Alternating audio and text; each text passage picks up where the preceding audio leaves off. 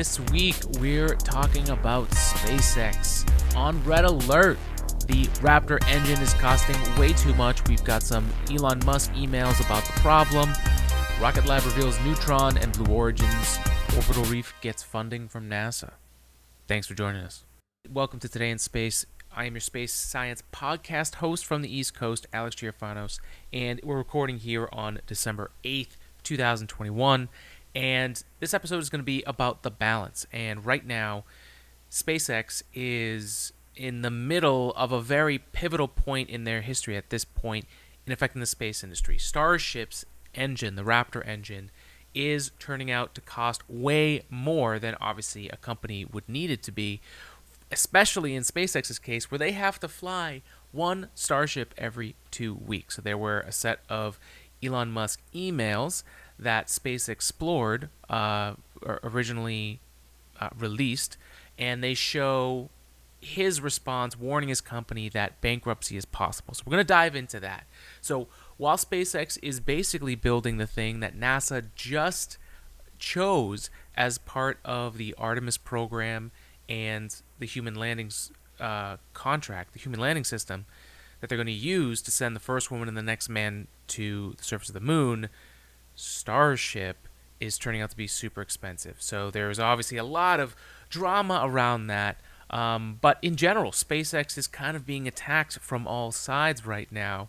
Uh, but it's in the interest of progress in space. You know, SpaceX has really ripped through the industry. You know, eh, for anyone that's new to this podcast, I was going to school for aerospace engineering from 2008 to 2015 and in that time i was following along basically what my career could have been and it was such a unique time in the industry where SpaceX wasn't even a thought. They were, they were like a, a, baby of the industry. I was just we just started a Substack, so todayinspace.substack.com. If you know, we, we wanted to create a newsletter for a really long time, but we were trying to figure out like I don't want to just send you guys spam that doesn't mean anything. And we found out uh, through one of my friends, Mike Sullivan, who is one of the co-creators of SnapCaller. We helped them design their their product uh, in the early stages uh, with our AG3D printing lab.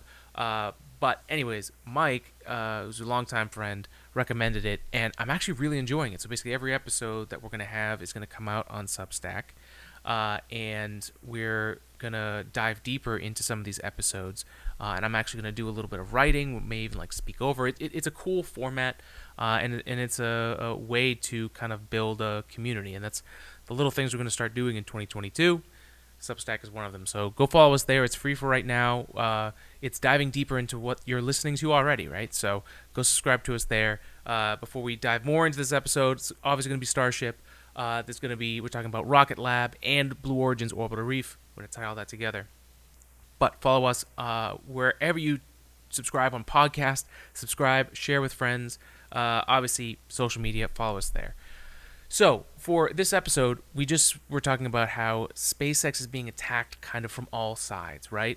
So, uh, and, and in part of this, this is part of the private industry. This is part of the balance of contractors now really designing full missions, not just you know certain vehicles. In SpaceX's case, they're they're so well equipped that they may end up going to Mars if NASA can't figure out how. And in now at this point, with how many contracts they have they're going to be doing it together now. So this this new space industry balance, SpaceX has kind of taken the throne of the, the big NASA contract for the next big project. Uh, but right behind them is Blue Origin, and we had talked about in a previous episode that Orbital Reef kind of appeared right before the HLS contract debacle ended. And it's a great idea. It's a commercial space station. You can go check that episode out.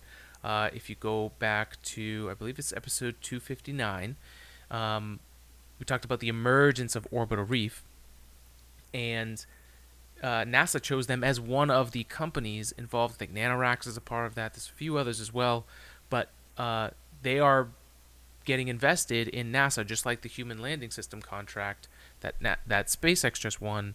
Uh, there were three companies: Dynetics, Blue Origin, the national team, and uh, SpaceX and their Starship and now Blue Origin is going to get an injection of money to develop Orbital Reef, which they want to get a commercial space station into orbit by the end of the decade, so by 2030.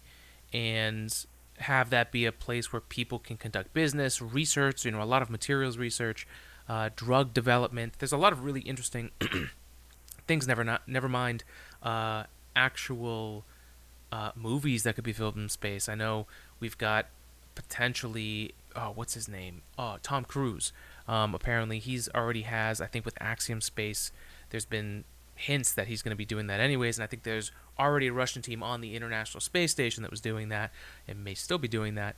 But um, Orbital Reef is huge. They got chosen, so they they are in the progress of NASA picking them for this next step. Because if we're gonna go back into space, why are we? What are we doing there once we're there? And having space stations are going to help tremendously, and it's going to be really good. I mean, these space stations could end up becoming the big spacecraft that we travel in. You know, it may not be a a Star Trek s spacecraft. It may be like this whole structure of these uh, different things that we fly around. And hey, if they get that to work, that's great. Um, but Orbital Reef successfully chosen. We'll have a link if you want to dive deeper into that topic. Uh, but Blue Origin is in the race and developing something that SpaceX doesn't necessarily have. Um, but SpaceX's Crew Dragon and SpaceX's uh, Starship are going to be designed to hook up with NASA hardware, which ultimately Orbital Reef and all these other space stations will develop the same hardware, which means at some point uh, assuming one of these space stations, let's just say Orbital Reef, is successful, SpaceX is going to integrate with Blue Origin and there's going to be a sharing of information. That could be another fracture point or another drama ridden uh, thing at some point, but it is it is interesting that uh, it was a great chess move, I think, by Blue Origin uh, in the space industry. So we'll see what happens with that. Um, and then Rocket Lab released their new rocket that can take, I believe it's 8,000 kilograms. I'm going to double check that real quick. Yes, 8,000 kilograms into orbit. It's going to compete with the Falcon 9. And I really love the design choice. You know, there's there is a beauty. I think uh, if you follow Lex Fridman at all, he talks about like kind of this beauty in science and simplicity. I think he's been talking a lot with people about string theory and, and, and extreme ideas like that. And designing rockets like what SpaceX has done, I can tell you as someone who's being taught by the experts in the field, or at least the professors of uh, you know of these institutions that are just they're private institutions, and they literally only train people like this this whole school was that I went to was entirely engineers. There wasn't any other program that wasn't engineering uh, in in some sense. Basically, an entire STEM school, and when you see uh, back then, it was not part of reality that reusable rockets could happen. Uh, there, there was no belief in it, and I was watching SpaceX succeed in this area. And what's really cool is the competition that Rocket Rocket Lab has with uh, SpaceX. This is Neutron, is a launcher. They're calling it the Mega Constellation launcher. Uh, that is going to allow them to take part of this you know small payload CubeSat type missions into orbit. The, these multiple service missions, which is going to bring in a lot of money to develop their next thing. And their rocket has a has a base has a rigid stand on the bottom, so legs that are fixed at the bottom.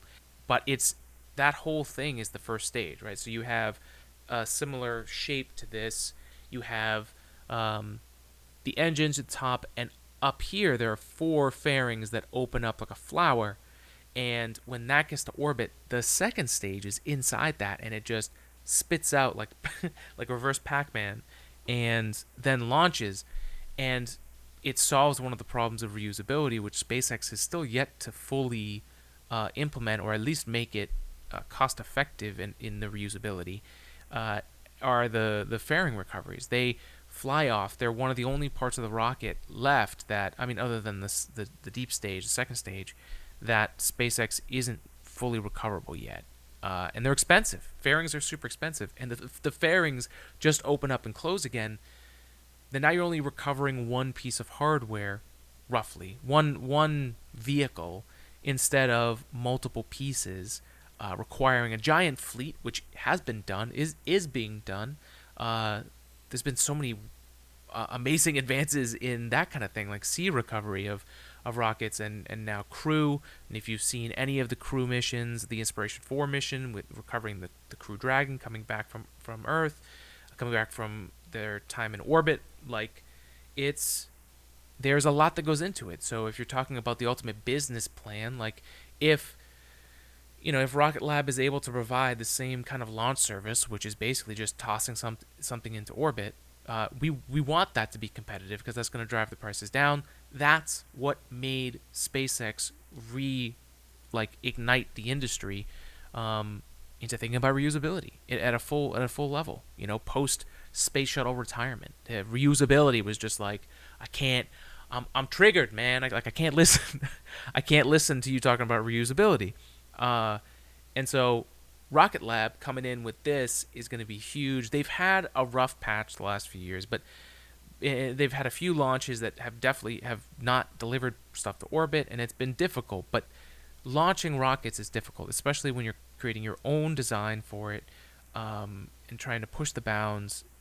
And it's not like SpaceX, who's successful now, has not come across their problems and that's part of what this episode is kind of uh, around is is SpaceX being honest through Elon Musk about what they need to work on in order for this to work. And what we'll talk about in a second here is just how often he seems to do that. So uh, let's move on to our next section. Talking about the Starship, right? So Starship, their new rocket, their ability to send tons of kilograms into into orbit. Think that's a weird phrase, but many kilograms into orbit, more than we're able to now. That that changes our ability of what we can send into space, right? Launching into space is about mass. How much mass can you get out of orbit? It would be great to one day have 3D printers in orbit that are manufacturing giant spaceships in any kind of density and strength that we want, but that's not here yet.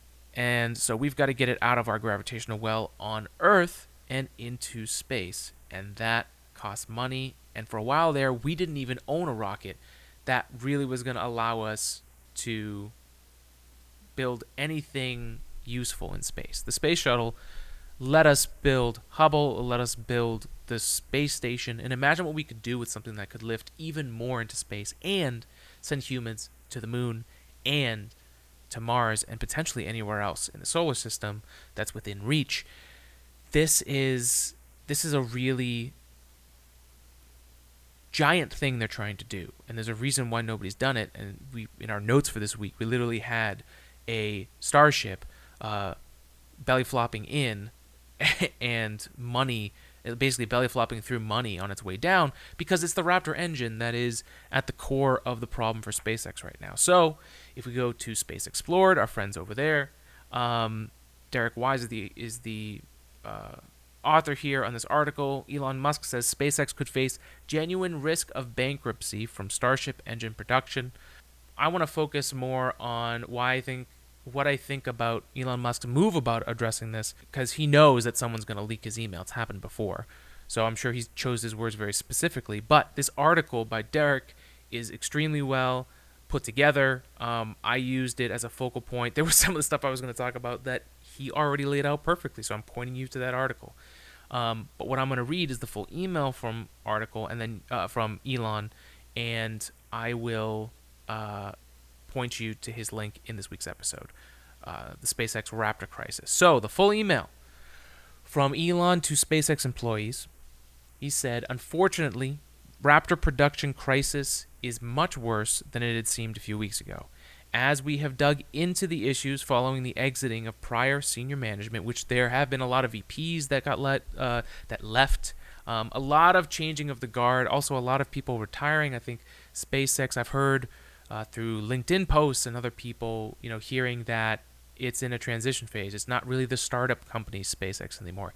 Now it's the big, um, big NASA contract, NASA human landing system contract SpaceX um, that also launches regularly, more than any other launch company out there, um, providing prices that uh, are competitive to sending things into orbit. And they they also have the Starlink service, which we found out uh, in a lot of this research that they're actually losing uh, in that first round thousand dollars per uh, per person that bought originally because it just cost that much um, in launching it up and having Raptor having the Raptor engine and Starship is what helps SpaceX build all the other aspects of their company, including getting to Mars. Um, never mind making sure that the NASA astronauts land on the moon safely and can return, and sending uh, Yusaku Maezawa, um, who is now on the International Space Station, who flew on a Soyuz rocket to train to be prepared to take his crew around the moon. So there's, it's, it's this crisis has been framed in a in a really, I mean, obviously, political or like I hate Elon or or whatever the issue is. Oh boy, sorry about that. Set alarms. Uh, okay, uh, so back to what we were talking about. Uh, SpaceX is in a lot of stuff. It's not like Raptor is. Well, you know what? Let me finish.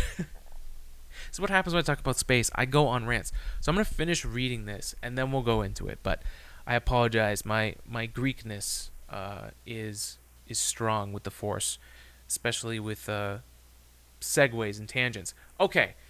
Elon says, I was going to take this weekend off as my first weekend off in a long time, but instead I will be on the Raptor line all night and through the weekend. Unless you have critical family matters or cannot physically return to Hawthorne, we will need all hands on deck to recover from what is, quite frankly, a disaster.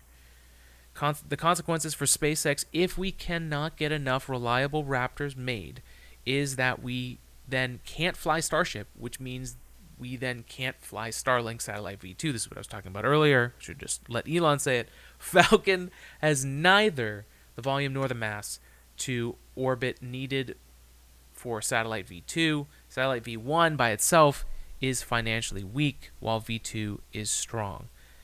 In addition, we are spooling up terminal production for several units, several million units per year, which will consume massive capital, assuming that satellite V2 will be on orbit to handle the bandwidth demand. These terminals will otherwise be will will be useless otherwise. What it comes down to is that we face a genuine risk of bankruptcy if we don't achieve if we can't achieve a Starship flight rate of at least once every 2 weeks next year. Thanks Elon. So, what you hear from that is what we noted as typical Elon uh, which is that he's very straightforward about a lot of these issues, especially when he probably knows that it's going to be leaked or, or told outside. He's he's very often, you know, kind of the antithesis of the kind of NASA thing where it's like, you know, shut the comms, shut the doors, no one leaves when something bad happens. Uh, while there is that level with Elon, he is extremely open in comparison to pretty much every other space technology company out there that I can think of to, to his level. So he'll reveal stuff on Twitter. He'll he'll get his emails leaked, and basically, you know, he he sunk all his money in the beginning to even get that one final launch for the Falcon 1 so that then they could get the next contract to build the Falcon 9 eventually. And he he basically if that had failed on that last try, we wouldn't be talking about Elon probably, right? Um, there's a, there's a there's a potential of that, but he's also recently uh, sold some stock, some Tesla stock. I think he even asked about you know something about gains tax. I don't know. Regardless, he now has some extra cash. He might be preparing for the fact that if they fail, he's going to have to inject some money into this to make this work. But obviously, they're just being very honest about where they are. They seem to have reached a point where you know they figured out the problem. They're now moving on to solving that. And you know, Elon, I think he pulled up like a. I remember seeing he pulled up like a mini house that he sleeps in next to the the starship base, starbase, and uh, he also has been known to sleep on the manufacturing floor. So this is him warning everybody in the company that he's made a calculation. He's now positioned the company in a place where they're going to go after this. And in order for all of these big plans, they're going to make SpaceX successful and then able to do more. If this thing, which is this engine, which is probably going to blow up. Most likely going to blow up a few times. They know that's going to happen. The cost of making that and making it so that it's really good and re- and as he says reliable, they need to be able to fly once every 2 weeks. I mean, these things at some point very soon after the first testing uh, like SN, I believe it's SN20, like it's going to be dumped into into the sea. It's not going to fly again. Um, so that's a whole bunch of Raptor engines that aren't going to work. Um, and they're also going to test that first stage.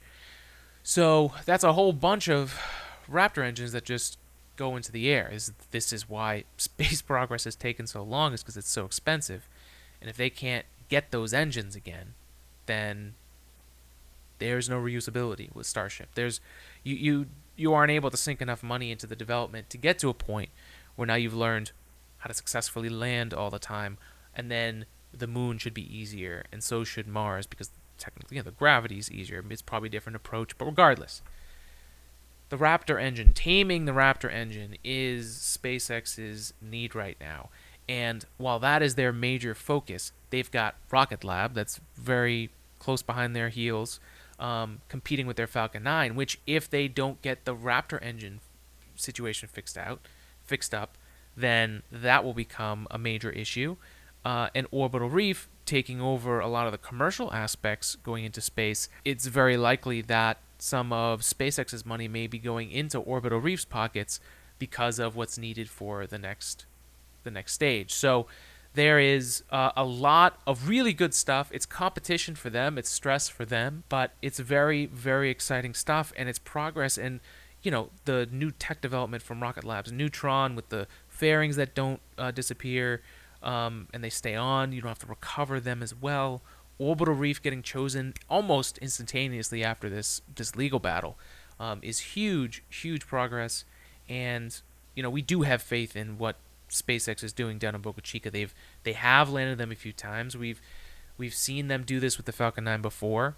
Um, I think it's just a warning that with the way things are, and this should be an obvious statement for anyone living through these times. 2021 hasn't been a great year, and we have no idea what 2022 uh, is coming up with in the future here. So I think it makes complete sense that he wanted to to warn everybody about this. So thank you, Derek, for being a great reporter and, and pulling all of that stuff. Please go check out this article. It's from November 29th. Fantastic article about this whole scenario. There's so much there. So thank you, Space Explored, for putting out that great article. And that closes it out for this week for us, everybody. Uh, don't forget to subscribe to our newsletter on Substack, todayinspace.substack.com. subscribe to us on Spotify and Apple Podcasts. And of course, our YouTube page. Like videos, share them. You know, all, all, the, all the stuff I apparently have to say. Maybe, maybe this will help. but thank you so much for joining us uh, on Today in Space. Make sure to look out on our Twitter page. We got Gary Vee's new book, 12 and a half, which, you know, Gary Vee has been huge in, in helping us promote the podcast. Part of the reason why you're probably, if you're new to this podcast within the last year, part of that is from the stuff I've been learning from him about building a brand and marketing. And, you know, as a, as a science communicator, I, I think it's really important to learn those skills. Um, and if you combine if you can combine that with the complex stuff that we have around us, and then somehow frame a story as to why all this complex stuff matters for humanity and all this stuff, then I think that's the way to go. And so if you're a science communicator or even just someone who's wants to make their own way in science uh, or or anything STEM or arts related, any, really anything. If you guys are into building a business, you know we have our 3D printing lab, AG 3D Printing. Um, where you know we help bring people's ideas into reality, not eh, not just our own. We do plenty of that over at AG3D Printing on Instagram, but yeah, like it's it's been a really amazing experience to see the community that he's building there, and I'd like to share some of that love. I had I bought a whole bunch of books, so I have a few to give away. So if you're interested, please let me know. We'll we'll ship it out to you if you're in the U.S. If you're out of the country, you know, obviously let us know if you're still interested. I don't. We'll we'll see what we can do, but pretty much US only, but reach out to us. It's been very helpful for me, and I've, I've met a ton of really cool people through that, and I'd like to pass that on to you uh, for the holidays. So we are going to have maybe another interview this week, but basically we're closing it out for the holidays here towards the end of the year. We will have uh, episodes pretty much every week, and we'll close out the month on Substack, reviewing everything that we've talked about in this last month and kind of the stuff we would point you to as the month developed. What's caught on? What's what's the thing to look for? Um, obviously, Starship flying here in this next year is going to be huge. We've got NS19 launching for Blue Origin. This is tomorrow, Thursday, December 9th. I think they're going to attempt. It might have gotten pushed out for weather reasons, uh, but we wish them luck. I know Michael Strahan's on there. It's going to be a cool mission to watch.